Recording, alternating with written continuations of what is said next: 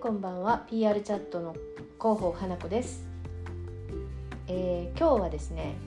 PR コンテンツ作りのテーマで、えー、コンテンツ作りはここから手をつけようということで探し方ですとか成功事例を分かった上で自社のネタ探しにまずはこういうことを洗い出してみようという話をさせていただきたいと思います広報みどるこさんよろしくお願いしますはい今日もよろしくお願いいたします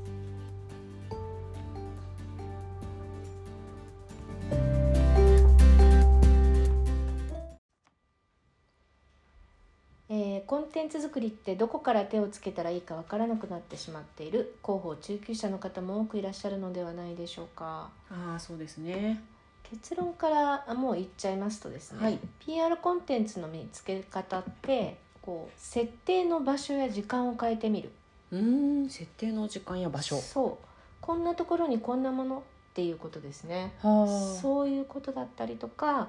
えー、ルート方法を変えてみる例え,、はい、はい、例えば流通の流れ流通のお仕事、まあ、B2B が多いと思うんですけど、はい、流通とかだったら流通の流れが変わったとかですねそういったことがあれば分かりやすいですね。あとは言い方を変えてみる言い方を変えてみる、はい、えー、この3つがトライしやすいかと思いますもう一度言いますね、はい、えー、設定の場所や時間を変えてみる、はい、ルート方法を変えてみる、はい、あとは言い方を変えてみるこの3つはいこの3つ覚えてみてくださいはい、はいえー、要はそういう伝え方とか見せ方の工夫でですね、うん、作れる新しく見える PR コンテンツもあるんですよなるほど、はい、そういったのもあれば日常のことや雑談から生まれてくる場合も結構あったりしますね。、そうですよね、はい意外にこう気づかなかったりとか、はい、こう見逃してしまったりするものもあるんですが、うん、ちょっとこう目を凝らして見ているとですね意外にあったりします。うん、例えばどういった事例がありますか、はい、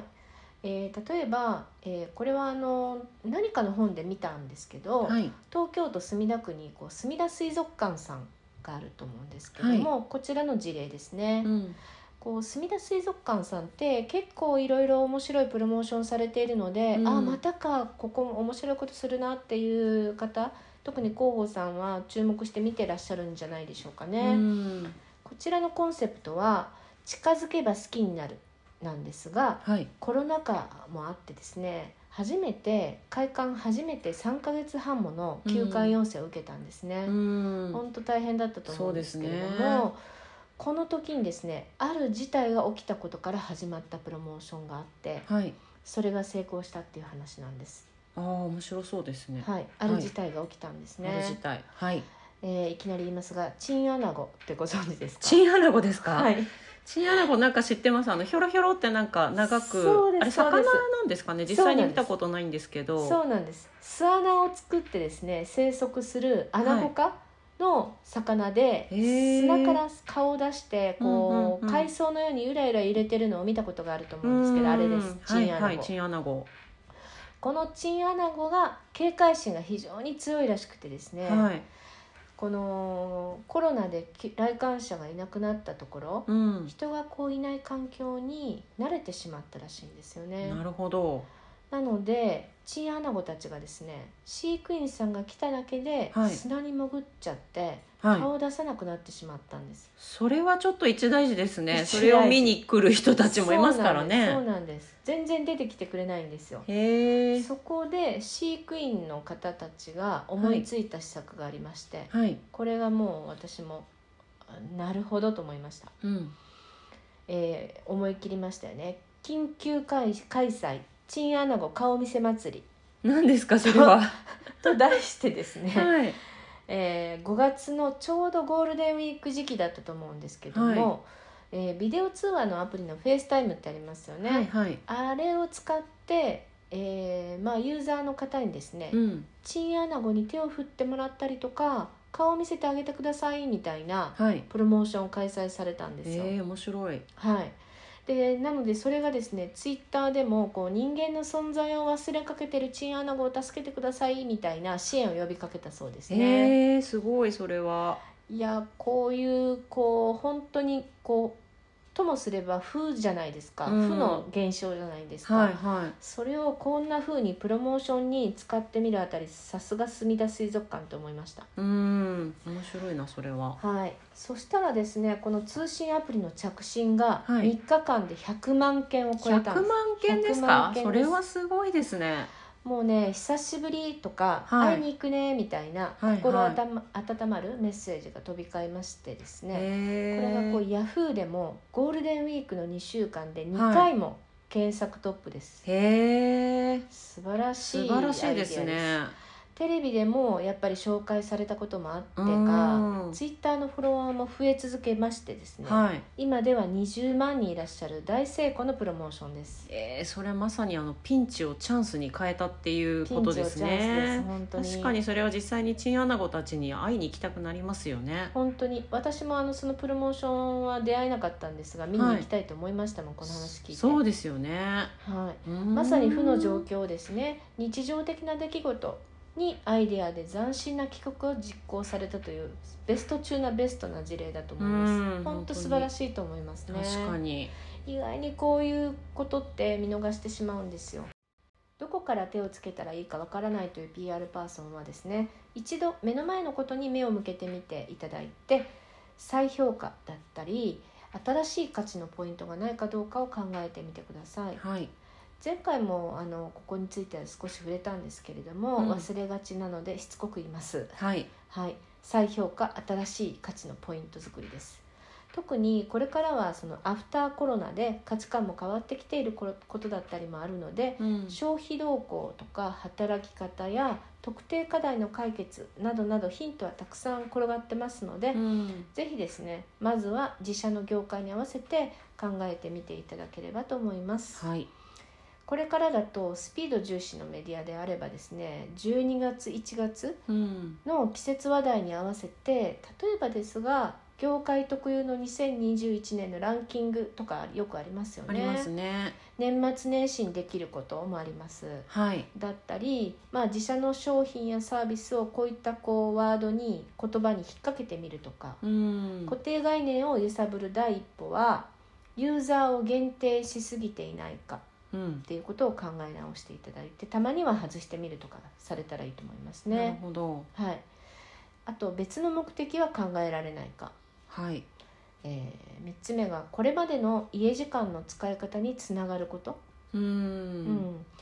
あと家と聞くと家事事情のイメージを覆すものは何かないかとかですね、はいはい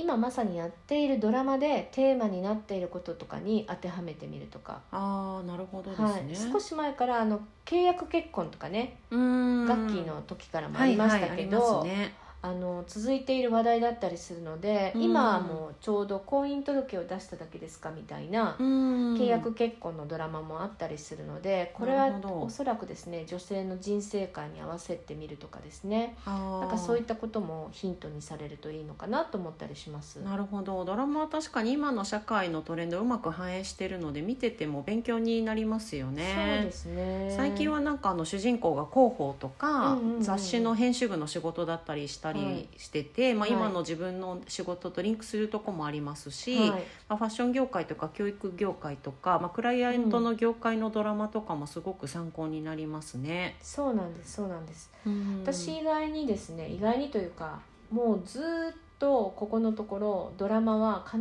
ずあの各シーズンごと見てますねへえ全部全部見ますそうなんですか、はい全部見て、えーさらっと見てあとまあ第2第3話ぐらいから継続してみるのは、はいまあ10あったら3ぐらいに減りますけどああなるほどあのドラマはですね結構私参考にしてたりしますへえ、うんまあ、じゃあ最初の123話目ぐらいまでは全てを目を通し、うんうんまあ、3話目以降見るかどうかは、まあ、それにそうですそうです準じてちょっと減らしたりしてるんそでうすですね。ね例えば主人公の、あのー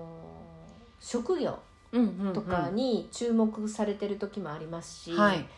あのーまあ、さっきみたいなこう生活スタイルとかライフスタイルみたいなところに、えー注目してたりするので本当今のこう時節時代を象徴しているのがやっぱり私はドラマだと思っているのでなるほどそこをこう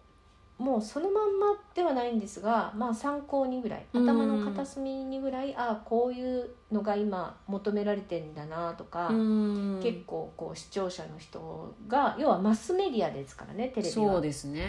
もうマス大半の人がそういうふうなトレンド社会のトレンドを欲してるということなんだと思っていてななるほどのでそういったところから勉強したりしてます。ああそうなんですね、はい私もなんか自分の業界とかにあったことだけしか見てなかったんですけど、うんとりあえず一通り最初は見てみるっていうのはちょっと大事ですね、そうですねあうんのー本当今はね後からでも全然見れるのでそうですねドラマはうん見ていただいて、い参考にしながら、そのドラマをやっている局うん例えばフジテレビだったらフジテレビのドラマとかはい月9とかあるじゃないですか、はなんかそういったところもやっぱり、えっと、各番組の人も、はい他の番組の人も注目してたりするので、い、うんああなんかうちの局であのドラマやってて確かにあのテーマってやってるよななんかそれって今のトレンドなのかなバリューありそうだなみたいなところにつながる可能性もあるので。あーまあ、そういうじゃあドラマをネタにちょっとディレクターさんとかとお話しするっていうのそうもですすごく刺さりやすいかもしれないということですもね。うメディアとのこう特に番組とのうん会話の,、あの糸口になったりしますね。なるほど。そうするとあの番組のディレクターさんとかも話しやすいと思うんですよ、うんいきなりどこかわかんないような商品とかサービスとか企業のことについて語り合うよりも、うんまずはそのメディア側が知っていることについてあの話を広げていくそこから話を広げていくっていうのはいいと思いますちょっとメディアリレーションにねかぶりましたけど、うんコンテンツって意外にそういったところから見つけられるって思ってますなるほど。わはいかりました。はい。